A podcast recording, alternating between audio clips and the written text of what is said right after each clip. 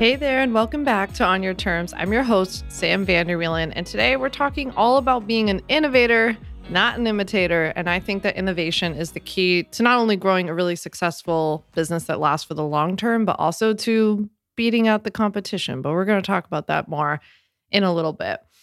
I also want to kick off today's episode by just taking a moment to recognize, take a deep breath on what day this is. So this episode's airing on September 11th. I wanted to remember 9/11 and all of the people who are impacted, affected by it, both people who lost people that day, people who have been sick from that day, people who are traumatized from that day. There's a lot of hurt and pain, obviously, around that day. What a horrific day. It's been really weird since moving to New York to see, first of all, being in a community that's so much, more personally impacted by 9/11. There were a lot of people who lived here, who commuted into the city. I live out in the North Shore of Long Island, and we're pretty far out, so most people here don't work in the city, but there are people, and then there are a lot of people who are, have family members who did, obviously, that day. And also to see something that has just been so mind-blowing to me is to see here how many lung-related and health-related clinics there are here for people who are impacted by 9/11. It's really wild. So I had to go do this asthma test. I don't have asthma, but I had to go do this test. And when you walk into the building for the university hospital, it says asthma, lung, and 9/11 clinic. And it's just really, really wild how many people have been impacted by this. So I wanted to take a moment on such a somber day just to check in. I know it's a difficult day for a lot of people if you were old enough to remember what happened and saw it that day. So with that, there's never a good way to transition out of that. But I'm sitting here towards the end of August recording this episode, and I am enjoying the little bit of the cooler weather. I really love summer, and especially living here on Long Island, it's such a summer place. It feels like a vacation here, and especially it feels like a vacation in the summer, but everybody's out and they're on the water and people have boats, and we live in a water community. So it's just very water centric, active, community. And it's so nice here in the summer. I just also love fall because I don't love being super hot. Although it's not nearly as hot here as it is in Philly where I'm from, but I just really appreciate the little bit of a cooler weather situation that's starting to happen around here. I'm also plugging away at my book. So in case you haven't heard, I got a book deal. I'm writing a book. And my first, essentially 4 chapters are due in mid-September. So the publisher is kind of having me hand in sections at a time, which I really like because it's, first of all, it's making it feel super manageable and something I could kind of sketch out a plan for and figure out, how I'm going to write this thing. It's a lot different than people think. It's very, I don't know how to explain it, but it's just so weird to sit down and start to write a book. When I got the book deal, I'm what happens now? Does somebody send me some sort of magical document that I start writing in? It's no, it's super uneventful. You just start a blank Google doc and you start writing. It's really weird. So I've been writing and writing and writing. And I tend to find that I write in sprints. So I don't write every single day. I try to pick several days a week where I have writing sprints or writing blocks that I have set apart. And I find it hard to kind of switch back and forth between business and writing. So it's for me, waking up in the morning, having breakfast, if I can get my movement in, that's awesome. And then I sit down and write for a while. And then usually by that time it's lunch. And then I kind of transition to doing business stuff for the rest of the day. So it's interesting. It's just something you kind of chip away at. I don't know what people think it's or I don't know what I thought it was but it's not you don't sit down for 8-9 hours, or at least I don't. And none of my friends who have written books have done this either, but you don't sit down for 8-9 hours and write. It's just not possible.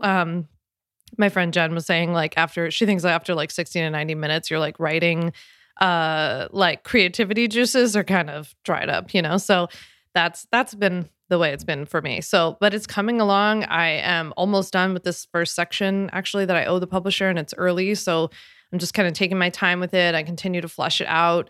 It's been something that I'm just really excited to bring to you, but it's also been something that as I'm writing it, I'm just really, really focused on like, how is this helpful to you? How is this helpful to you? How is this helpful? Like, I don't want it to be like my book coach who had helped me with the proposal, Rochelle, said, it's about you, but it's not for you, right? And so even though I'm sometimes telling my story, my personal story, my business story, it's not about me, but it's like, how does my personal story, how does my experience with my business help you? And so I'm really, really writing it with that focus. I'm trying as much as possible. And so we'll see. We'll see how it all comes out, but I hope you're excited. I'm excited, and I'm really, really loving writing it so far. All right, so let's start talking about innovation, not imitation, today's topic.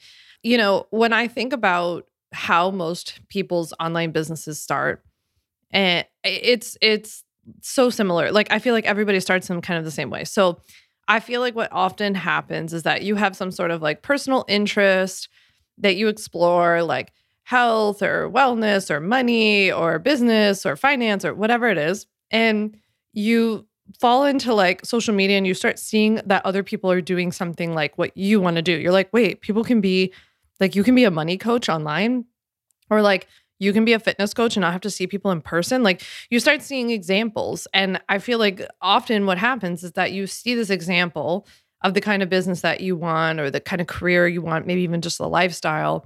And then that's what drives you to be like, oh, I want to do that. Like, I needed to see that example to understand what was even possible for me, right? So I feel like the way that most people start an online business is by seeing online businesses. Like, you see them on social media, or maybe you run across somebody on YouTube or a podcast. And then what happens is that you often get into this, like, I mean, you tell me if I'm wrong. Like, you write to me and be like, no, my experience was completely different.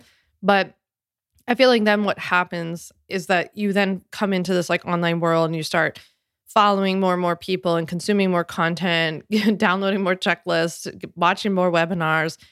And you start to think that these types of businesses that you're seeing are the rubric, right? It's like the standard of what you have to do. And it's almost as if it's like some sort of box that you've got to stay within the nice, neat boundaries of. And then you start getting targeted with all this messaging and marketing and programs and courses on how to build a business. And they're telling you, like, here's the way to build a business. Here's the way. You have to be on Instagram. You have to post this many times. You have to do this. You have to do that. You have to have a premium offer. You have to have a high ticket offer. You have to have a one-to-one service. Like, or you hear, don't have one-to-one service, only have courses. So like, you're hearing a lot of this same messaging.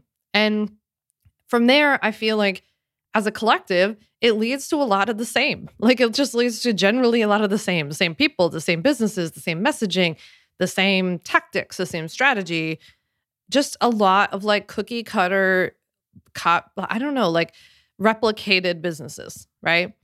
And I totally get why people want to do this. And I get how it happens, because I went through the same exact experience when I started my online like health coaching business when I first left the law, because I had the same experience that I'm laying out now. I was like always into health and fitness. My mom was a doctor, like she was obsessed with it. So, you know, I was indoctrinated early and often.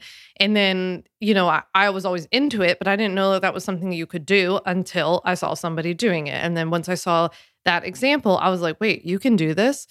You can just like have an online business? Like, these people are like using Instagram to find clients. You know, I was like, my mind was blown. And then I started following people. Then I started saying, oh, okay, this is how you do it. You set it up. Then you have a one-to-one. You also offer a course to try to make passive income. Like, I saw it as like, this is the way to do it, right? So I get why people want to do it this way. We all want to be successful because we all want to be safe at the end of the day. Like, we want to know that what we're doing is going to work because we need it to work to make us feel safe. And we're just kind of like wired, I think, too, to find the fastest way there.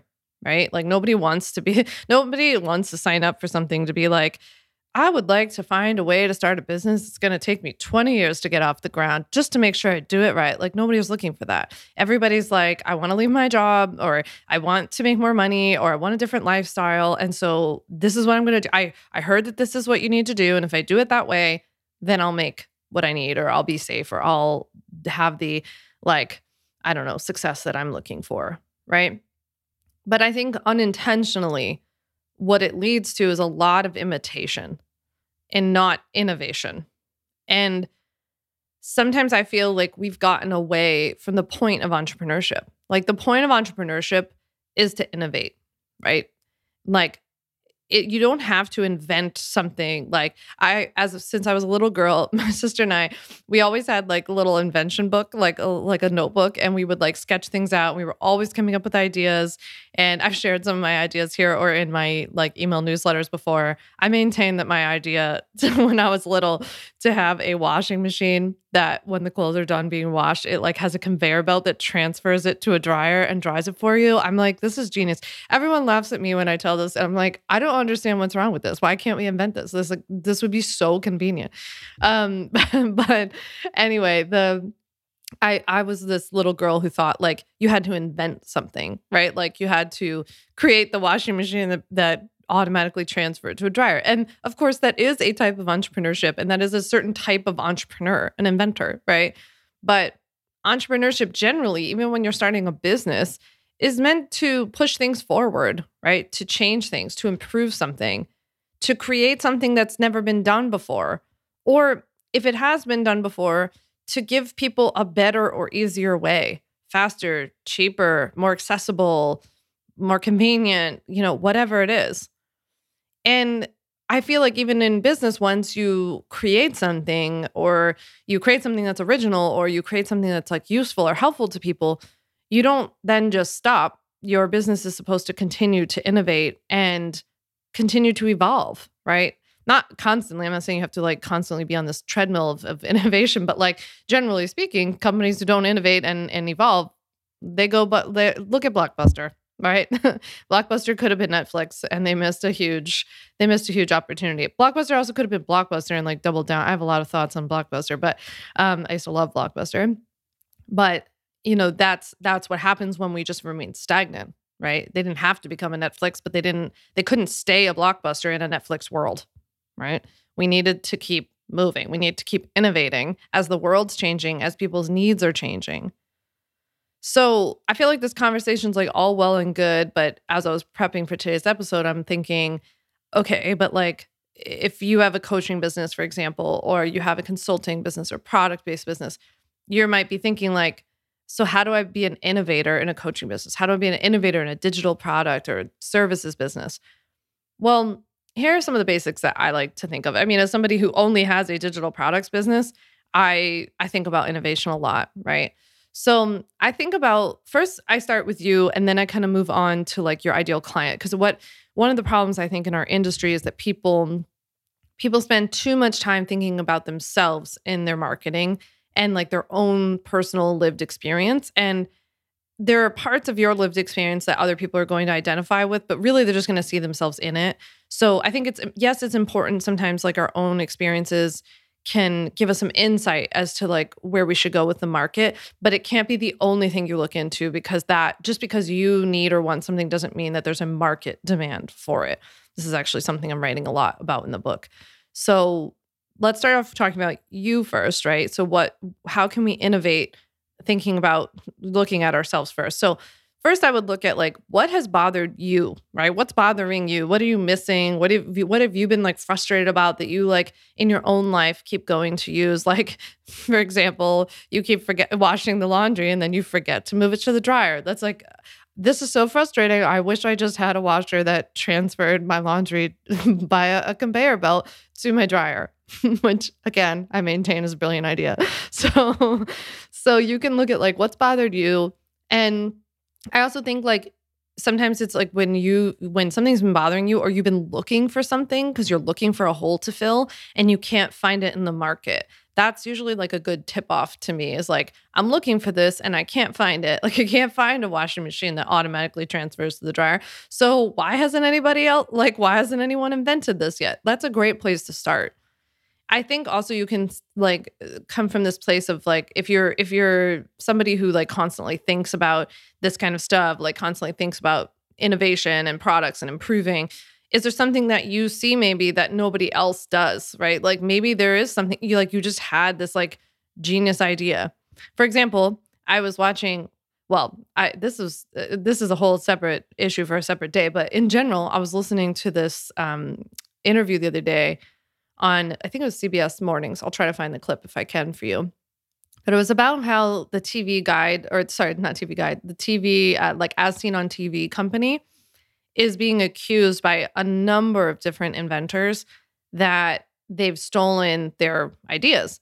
And this one guy, he was on Kickstart and he was raising money through a campaign for his invention. His invention was brilliant. This guy was an engineer by background, and I guess he had kids and they always wanted to play with water balloons. And it was really annoying to have to like fill up an individual water balloon, like one by one by one. And so he invented this insanely brilliant thing where it just screws onto the end of a hose, and then it has like 100 little balloons. And when you turn the hose on, it immediately fills, in less than 60 seconds, it immediately fills all 100 water balloons. And there's something about the like thing that he did with like the tip of each balloon that it automatically seals. So you don't even have to like twist and tie them or anything. Genius, right? This guy starts the Kickstarter thing, starts selling them. Well, what do you know? One of his first sales is to somebody, unbeknownst to him, is to somebody who works like high up at the As Seen on TV company. And they buy the thing, they send it off to China, replicate it, and get hundreds of millions of units out like overnight before this guy can even like take off. He had a patent. He was in the process of patenting his thing. It's a whole interesting separate legal issue, which we can get into on a separate day. But in general, I was just like thinking about him as we were talking about like, what's something that's bothered you? What's something that you see that nobody else does? Because he was bothered by having to refill these balloons, and he was able to see a solution because he was an engineer. So he was able to fill that hole, right? The other thing is that you can listen to patterns from your customers. I think that this is a huge missed opportunity in terms of like looking for places to be more innovative in your business. So if you consistently hear your customers asking the same thing. So they might not be asking you for this, like, what I'm really looking for is an invention of 100 water balloons that fill up. You know, what they're going to be telling you is about the problem. Like, oh, it is so annoying that I have to fill each water balloon one by one by one, right? And then you're like, this is the solution. I've got it, right? So you have to listen to patterns in what they're frustrated with, what they're complaining about, what they can't find. Where are they looking? Where have they looked already? Why is like whatever's out there, why is that not good enough? Or why is that not filling the need for them? And the last but not least, I think that the last place I like to think about or look for innovation in my own business or in my products are through trends, because you can also see something coming. You can anticipate something. So maybe the problem doesn't necessarily exist, but it's going to exist soon based on something that's changing in your industry or some trend that's coming, or whatever. And that kind of goes back to this, like, maybe there's something you see that no one else does.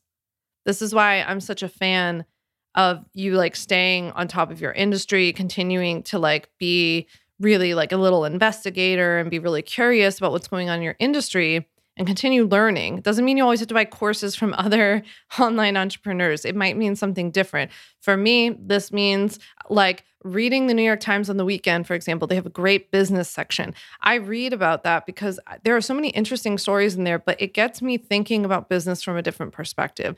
I hear different stories from different people with all different kinds of businesses that have nothing to do with online legal templates or coaching or anything else. And it gets me out of my space, and it gets me to start thinking differently and thinking bigger. So that's a good way to start. Okay, so I have two examples other than our balloon guy. I have two examples that I wanted to talk with you about people or companies that I think have taken like innovation in a really interesting way. And like, let's see how we can apply this to our own businesses. So the first example was something I thought of a while back when I was reading an article about James Corden, the night show host. And I thought, you know, it was so interesting because James Corden has a really interesting, who's now off the air, like since I decided to talk about him, but he's off the air now, but by his own choice. But when I read this about James Corden, what they were saying was that James Corden is not necessarily the highest watched on TV, yet he is the most highly watched late night comedian overall when we take all like means of watching late night TV into account. That's because James Corden, very brilliantly, and his marketing team and everyone who works for him, I'm sure, very brilliantly thought about how people were consuming their content. So one of the things that James Corden thought about was that people, generally speaking, and this comes from personal experience as a grandma who goes to sleep at like 9 p.m., are not up at, I don't know, is he on at 11:30 or 12:30? Like, I don't even know. That's a good example. Like, I love James Corden. I love watching his segments, but I don't even know what time he's on. I don't even actually know what channel he's on. I watch him on YouTube. So I'm proving my point right now. So he thought about how people were consuming his content, and he knew that like nobody was up watching this stuff so late at night.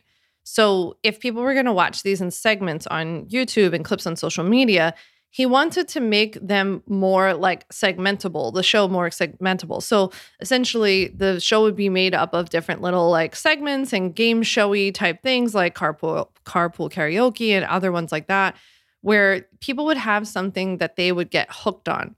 So if you, for example, have watched Carpool Karaoke, you've probably gone on his YouTube channel or wherever else you watch it, and you've watched other segments of Carpool Karaoke. And unlike what people do with like the other late night shows where you might watch it every night or watch it on certain nights because you see like an interview, like you want to see an interview with somebody who's on that you like. The idea here was that you could create bingeable content because on something like YouTube, for example, if you watch the Carpool Karaoke with like Lady Gaga, then maybe it like automatically starts playing the one with Adele afterwards or Stevie Wonder, right? So people get hooked on certain segments, and there was like buy-in of like, oh, I love Carpool Karaoke with James Corden. And then they started watching. They also thought a lot about virality, apparently. Hopefully that's the right way to say it, but things going viral, making things go viral. So they thought about creating segments in a way that people would pick up on things and share it, which would then drive it additional people back to wherever they were watching his content and getting new subscribers and new viewers and new fans, essentially, to watch his segment. So I just thought that was really brilliant, and I wanted to bring that up as an example because, you know, I'm always thinking about like how, whenever I create something, I'm like, how are people watching this? How are people consuming it? Or if you're creating a product, it's like, well, do the people that you're creating this product for have 30 hours to sit down and watch videos? Like, I just saw somebody today kind of like advertising a new course that she was coming out with, and she was advertising that there are 36 hours worth of video instruction in this course. And I know that she's feeling really proud because that's a lot to create, and I know what goes into creating something that's that big. But I also like was wondering, as a consumer, I'm wondering what people think when they hear that, because I'm thinking like, oh, that sounds like a lot. I don't have time to sit here and watch 36 hours of video. Like, how am I going to watch? And I don't want to sit for 36 hours, let alone have 36 hours to sit and watch. So it's interesting. And maybe that plays well to like her audience, but it's something to consider, right? Like, if you have an audience who is the kind of audience or you want to attract the kind of customers who are the kind of person who wants to sit down and consume 36 hours of video, then that is what you need to create. If you're targeting like busy people who are already struggling with time, and that's why they're coming to you, and then you create a course that has 36 hours of video, they're going to be like, no, that's not happening, right? So thinking about how people are consuming your content, thinking about even like, I consider like, where are they consuming? Are they consuming it in the car? Well, if they're consuming it in the car, they need audio, not video, right? So like when I did a webinar a couple of months ago, I came out with an audio only option and made it like a podcast episode, so that people could listen to it while they were driving or cooking dinner, because I know that also people's viewing habits are changing. Not everybody wants to sit down and watch a webinar. And with my customers, my ideal customers are all business people or want to be business people. And maybe they've already spent 8 hours like sitting behind a desk somewhere or working on their business for the last 8 hours, and they don't want to sit down and watch another hour of a video. So I love the idea of using James Corden as an example for, you know, how are people consuming this and driving traffic back to things. I also like the idea of using him as an example of creating more like segment type things that people can get hooked on and can get more, I don't know, like buy-in with, right? So even with my own podcast, for example, you might notice that now at the end of every podcast, I'm sharing my takeaways. So that's going to become like a little segment. At the end of every guest interview, I'm doing a little takeaway reflection on their episode. Like in the beginning, I'm doing more of like a personal check-in. Like I'm trying to create more and more segments. And this is something I'm also thinking more about, and it's like in development. But that's kind of a real world example of like even how I'm integrating that into not just my business, but one of my marketing channels. All right. So now that we've talked about James Corden, we've got a very tasty example for you. I say this as somebody who I think has only been to Taco Bell maybe once. I'm not sure. I think it literally was once when I flew into Wisconsin and we got into like Wisconsin really, really late and there was nothing open except for a Taco Bell in Neenah, Wisconsin, where my husband's from. And my husband, Ryan, he also makes fun of how I say Taco Bell because I'm from Philly. And when we say things, I mean, this is kind of an East Coast, like a Northeast thing is like everything's like one word, like Taco Bell, Burger King. He says Taco Bell. And so I always like, whenever I talk to him about this, I'm always like, Taco Bell. Like it feels like it takes 20 minutes for me to say it. So I'm just going to say it normally for me and hopefully you're fine with it. But I don't think I've ever been to Taco Bell many times in my life, but I know that a lot of people have. And I also want to start off this by saying the same thing I said in my episode a few weeks ago about Starbucks and Dunkin' Donuts and BJ's and Costco. You're going to hear me talking about a lot of different companies now moving forward. And I want you to know that when I talk about companies, I'm not talking about their like morality, what they're doing to the country, what they're doing to people's health. Like I'm not focusing on that. We are just focusing on the business aspect. And I'm not endorsing like destroying everyone's health in exchange for business. I'm not saying that they are destroying everyone's health. Like I just feel like sometimes with these topics, there's like no winning, right? And like people are going to be mad if you talk about fast food, and then people are going to be mad if you demonize fast food. So there's kind of like no winning. What I'm trying to say here is that like I don't really care about that for the purposes of our conversation. What I'm trying to do is like extract something from their strategy, their approach, and see how we can take that and apply it to your own business. Let's just like work on leaving the rest, right? We don't have to care about the rest of it for right now. And you can also pick a different business if you want to emulate certain things. One of the things you're going to hear me talking a lot about is like that I think that there are little tiny things you can extract from lots of different companies, right? Like for me personally, there are 100 million more things I would love to extract from a company like Patagonia or REI than Taco Bell, right? But there's like one marketing thing that I find really interesting about Taco Bell. And so it's okay with me, you know? So, okay, here's the deal. Let's talk about Taco Bell. Taco Bell, I was surprised to learn, serves 42 million people per week. It's another reason why we have to have this conversation, regardless of how you feel about companies like Taco Bell or other fast food companies. It's like, regardless of how we feel, these companies are serving a lot of people, and therefore they have a lot of data on consumer behavior, right? I thought that this was so interesting. The founder of Taco Bell, his name was this guy named Glenn Bell, and he had a biography named Taco Titan, which I just had a good giggle about. And his biography was written by author Deborah Lee Baldwin, and he was quoted in Taco Titan by saying, "I was determined to beat the competition, so I decided to experiment." I was just like punched in the gut when I heard this quote because I loved the fact that he tied together the idea that in order to quote unquote beat the competition, the key was experimentation, right? And I was like thinking there are so many things that you could say in that moment of how you beat the competition with like lower prices and doing this, that, and the other thing. But he understood and is giving us the gift of understanding that experimentation, being curious, leading with curiosity, testing things out, that's actually the key to quote unquote beating the competition. If you've listened to my podcast before, by the way, you can go back to episode 1, the very first episode of On Your Terms, is all about why I think community over competition is BS, by the way. And it's not because I don't think you should root for other people who do what you do or that there's not enough room. There's more than enough room to have 100 of us all doing the same thing or hundreds of us doing the same thing. That has nothing to do with anything.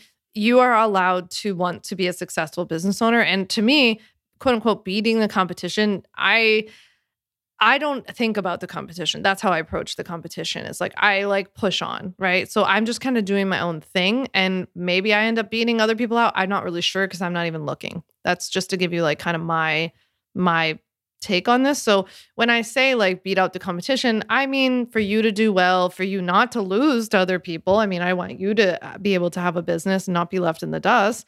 And I don't think there's anything wrong with, and I'm not going to apologize for wanting to be like ambitious and succeed and build a really successful, healthy business.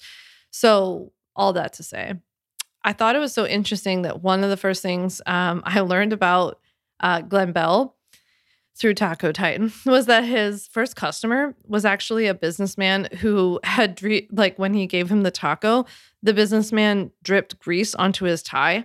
And at first people were like, oh my God, like this concept does not work. Like you can't be serving tacos for people to eat. Like, you know, back then it was like businessmen primarily were his customers. And for Glenn Bell, instead of thinking like when he saw that grease drip onto that man's tie, instead of taking that as a sign that this wasn't going to work, he decided that he would actually teach people how to tilt their heads to quote unquote properly eat a taco instead. I thought that was just so like, my mind was blown to think like, okay, he saw a challenge. And instead of being like, oops, this is a roadblock, we have to shift gears. He was like, no, let me like reshift this whole conversation. Like, let me just teach people how to eat it, not just figure out like, you know, I would have thought like, oh, I'll create a napkin that goes around people's necktie, you know? And he's like, no, I'm going to teach them like how to do this differently instead. So I find one of the most fascinating things about Taco Bell to be how they innovate and come up with new concepts and like how they test things. So this concept for me all started when I read a really great article in The New Yorker called Taco Bell's Innovation Kitchen, the Frontline in the Stunt Food Wars. I'm going to link to it down below. It is a really, really good article. I think is worth the read just because it's fascinating. Again, I don't personally agree with like everything they're doing or like I was appalled at some of the things, but that's not, I'm in a place of nuance these days where I'm just like, I'm much more like, you know what? I can read about something I don't agree with and it's okay.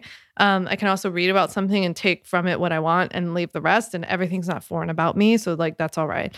So I encourage you to read it regardless of your feelings on Taco Bell and regardless of like what comes up while you're reading it.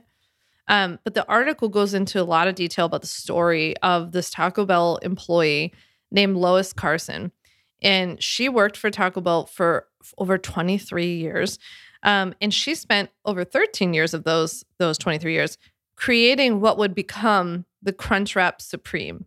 I have never had a Crunchwrap Supreme. I had to look it up, but when I found it, I was like, oh, okay, I've seen this before.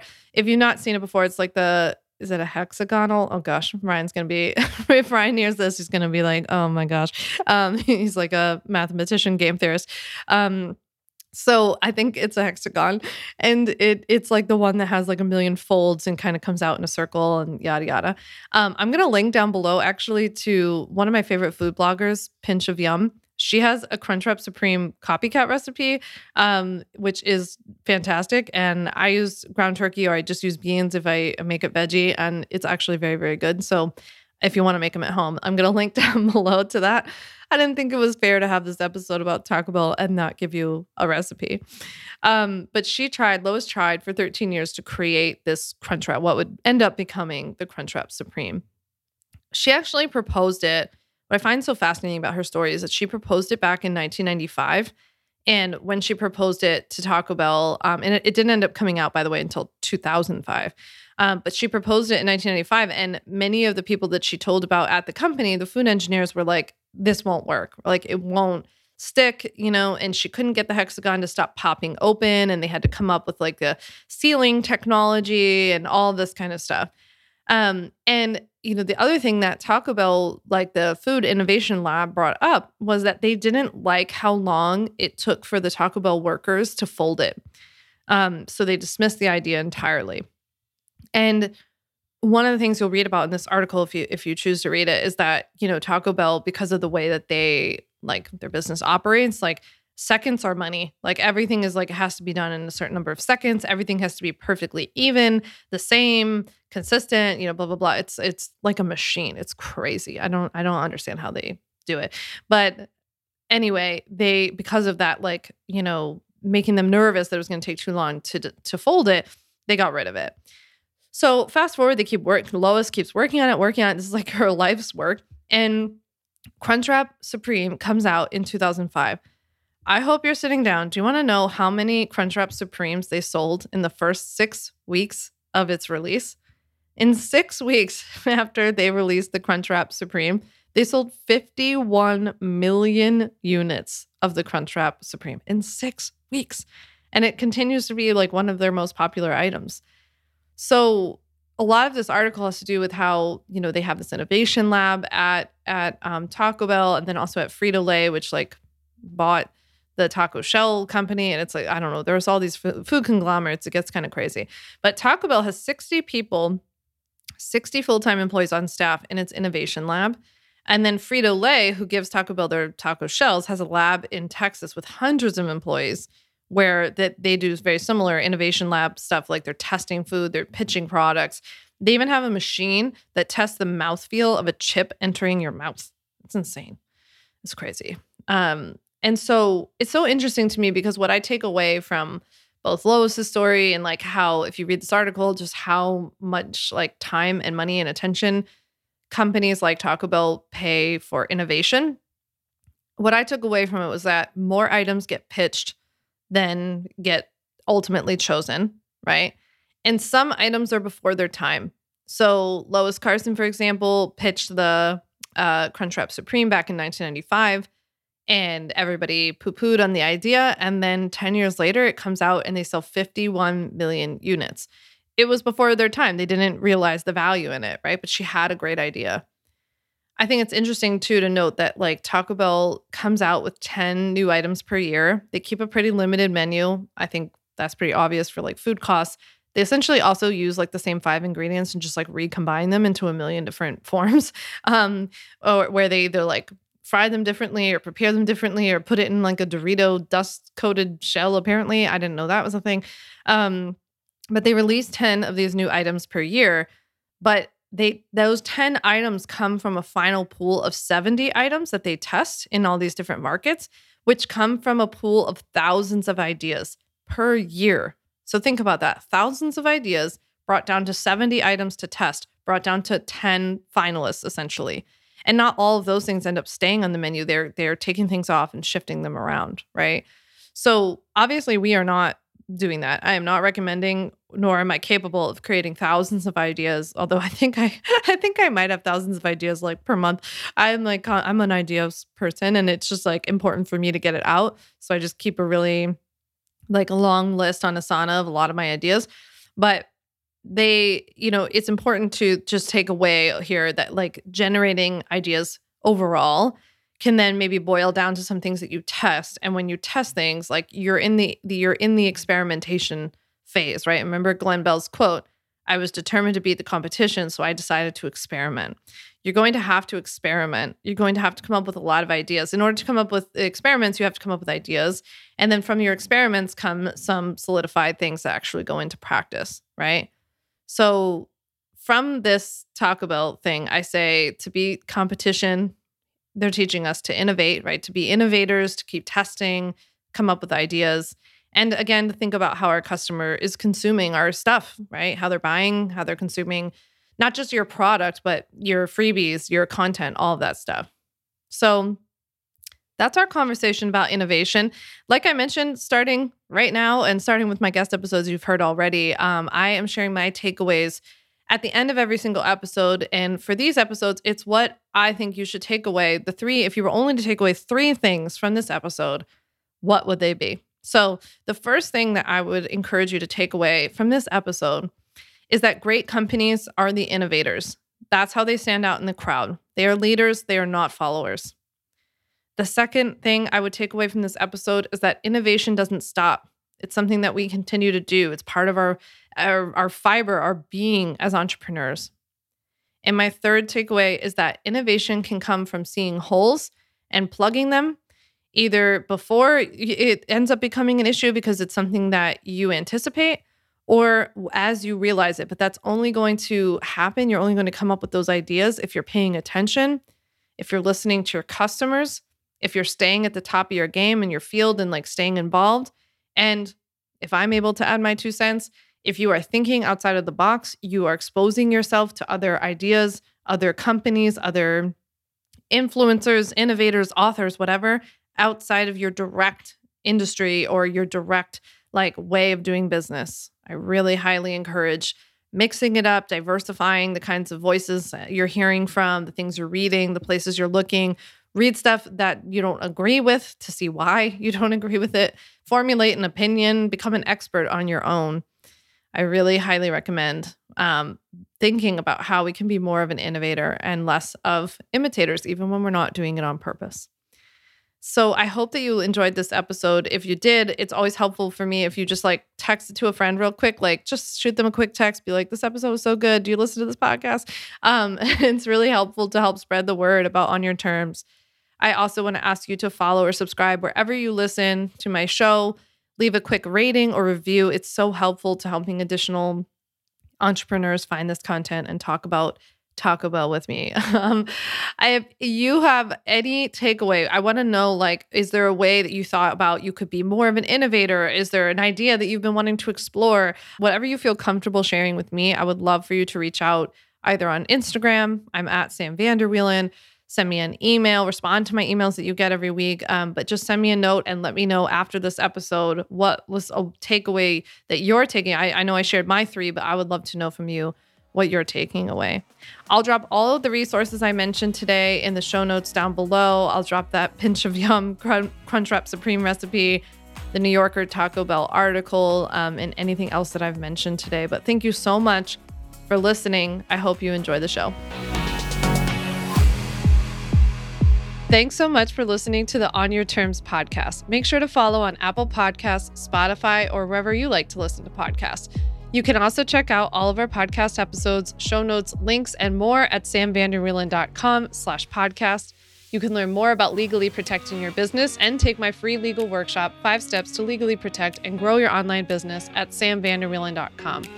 And to stay connected and follow along, follow me on Instagram at samvanderwielen and send me a DM to say hi.